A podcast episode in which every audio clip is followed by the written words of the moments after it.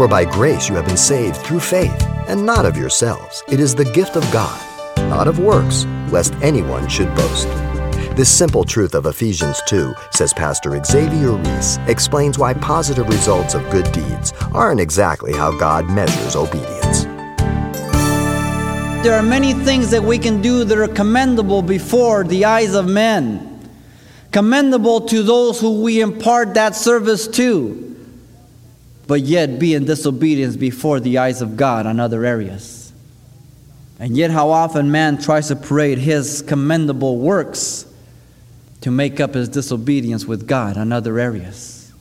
We have to be careful. Come on, we all get together and we say, Oh, look what the Lord did. He opened this door and He used me this and I did that. I would love for us to sit down and talk about our failures. I blew it.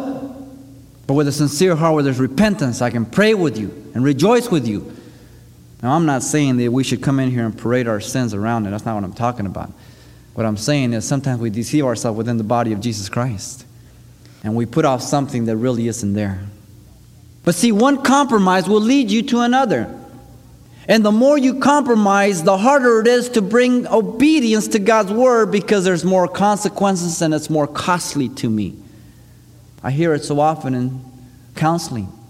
People come in and I say, Well, what you need to do is you need to break the relationship. Well, I can't. I love him. We just bought a house together. Are you a Christian? then break it off. But it's so hard. Right on.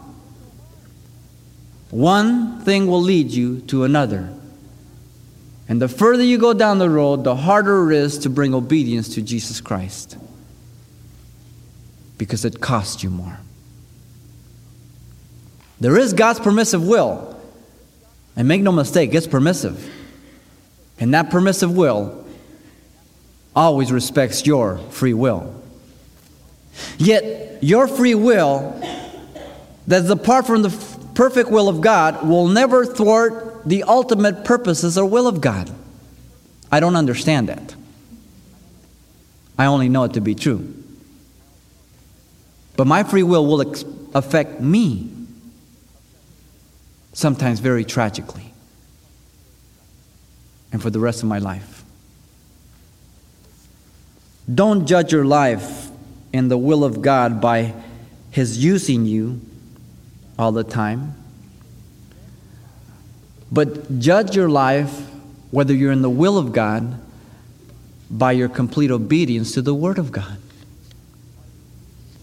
By your obedience to the Word of God. That's the standard. Not the blessing, not the promotion, as a matter of fact, some of that comes because of the compromise many times. I hope you are in the will of God because you are obeying the Word of God. You've been listening to Simple Truths with Pastor Xavier Reese, a daily devotional of the enriching and precious truths found in God's Word. We're glad you joined us and want to mention that today's message, as always, is available on CD for anyone who gets in touch.